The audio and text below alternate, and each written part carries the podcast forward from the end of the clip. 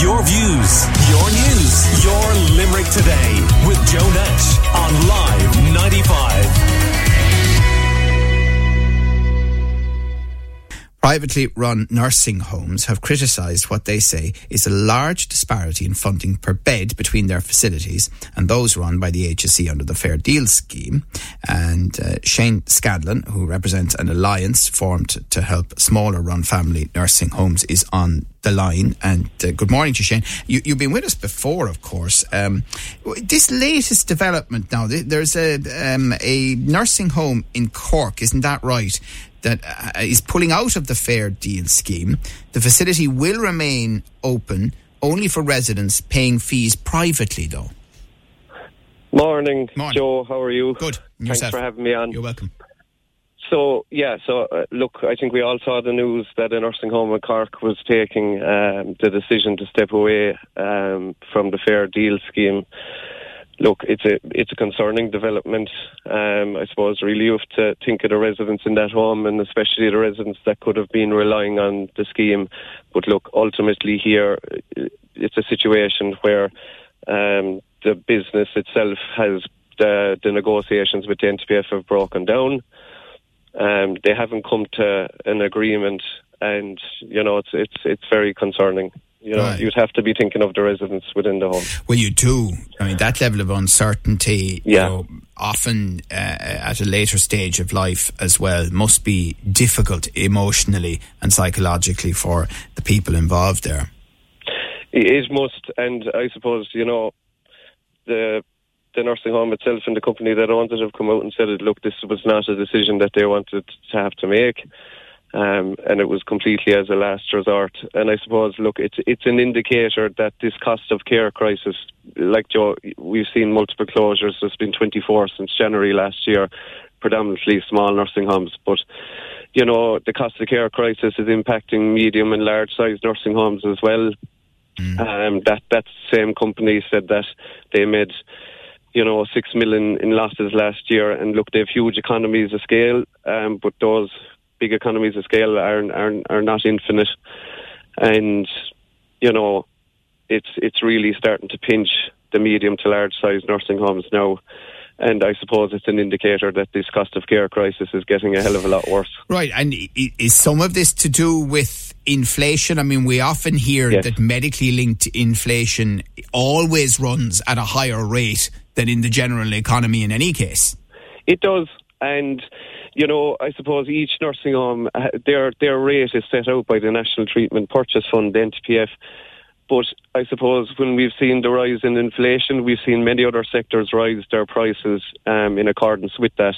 But if if you're tied into a deed with the NTPF for a two three year period during an inflationary period, you're you're not in a position to up up your prices at all, and that's where the cost of care will actually go up there was a report done last year um, by JP Abramson Lawler, and they had put it at the time a rise of maybe 184 euro per resident due to the inflation.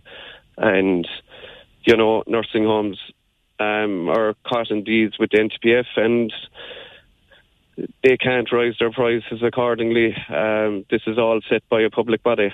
Yeah, we're chatting to Shane Scanlon, who represents an alliance formed to help smaller run family nursing homes. And you have experience, I know, of working in Yes. nursing homes in Limerick as well, of course. Um, Yes. And Tadhg Daly, who we've often had on the show, he's the CEO of Nursing Homes Ireland. He's quoted as saying HSE nursing homes are receiving an average fee under fair deal that is close to 800 euro per resident per week more by comparison with private and voluntary counterparts. Yes, he has, and and you know, there's been multiple reports that have pointed um, the differences in funding as well as NHI. You know, there's been the controller auditor general report of value for money report, and they've all asked that a review of the fair deal scheme um, is required. But look, our alliance of small nursing homes.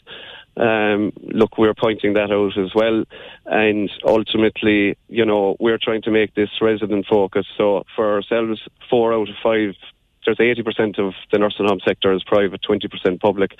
From our perspective, that's four out of five residents that are severely underfunded versus the one resident that's in a public nursing home. And the other point is that, you know, whatever age you are listening to our conversation mm-hmm. this morning, this has an impact now and certainly in the future. You know, you may have grandparents or parents who need to use nursing homes. Um, also, mm-hmm. there's the fair deal element, of course, um, mm-hmm. and how that works. And then there's the truth of the matter. This is the time when we need more such facilities. We probably don't have enough of them in the country when you look at our demographics and uh, the aging population here. Yeah, we've look. We need fourteen thousand beds extra for by 2031 to meet the needs of an aging population in Ireland. Um, but so, unfortunately, we have been in the closing. Last, That's the point. We, yeah, I mean, we've nursing homes closing. Um, I had a meeting with Minister Butler in January. She made a point, look, X amount closed, but we were up 88 beds. And my point to that was, but I don't think the beds were returned in the areas that lost them. Um, yeah, that's so, a very good point, of course, because it, yeah. it, it is it requires a local attention, doesn't it? It does.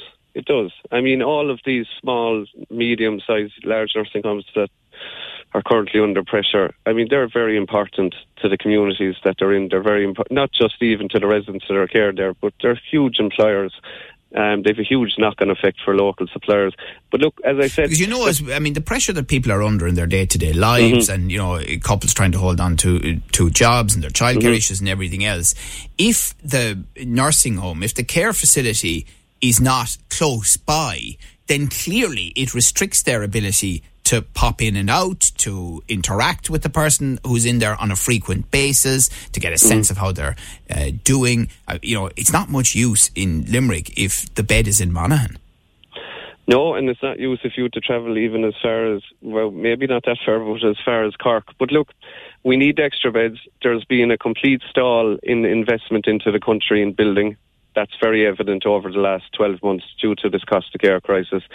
So if you don't have, uh, I suppose, a situation that's favourable to invest into the country to develop more beds on a public and private basis, um, you're only going to lead in one direction, and that's that's going to be a nursing home bed crisis. Right, and Shane, the idea then of only private residents those not using the fair deal scheme being able to mm. access certain care beds around the country. Uh, how serious could that end up being?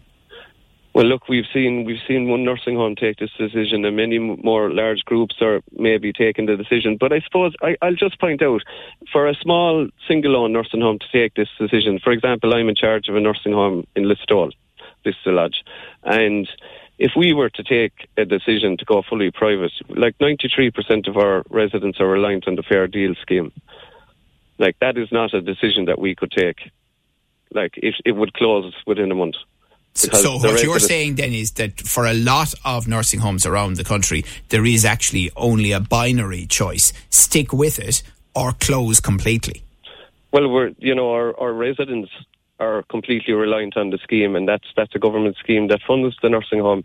We've 93% of our residents are reliant on the scheme. I mean, we couldn't operate a business with the amount of staff we no, have. No, the thing is, I mean, obviously you and your mm-hmm. staff and the residents, you know, they're all constituents of TDs, including mm-hmm. in many cases government TDs. So yes. why isn't the boat being put in here? What's going on? Well, you know, I've, I've been asking this question myself for for a long while.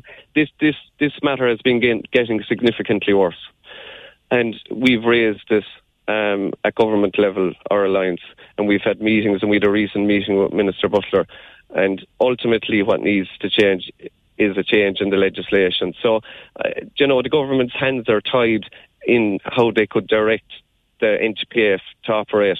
What needs to happen is a change in the legislation that governs how the NTPF works.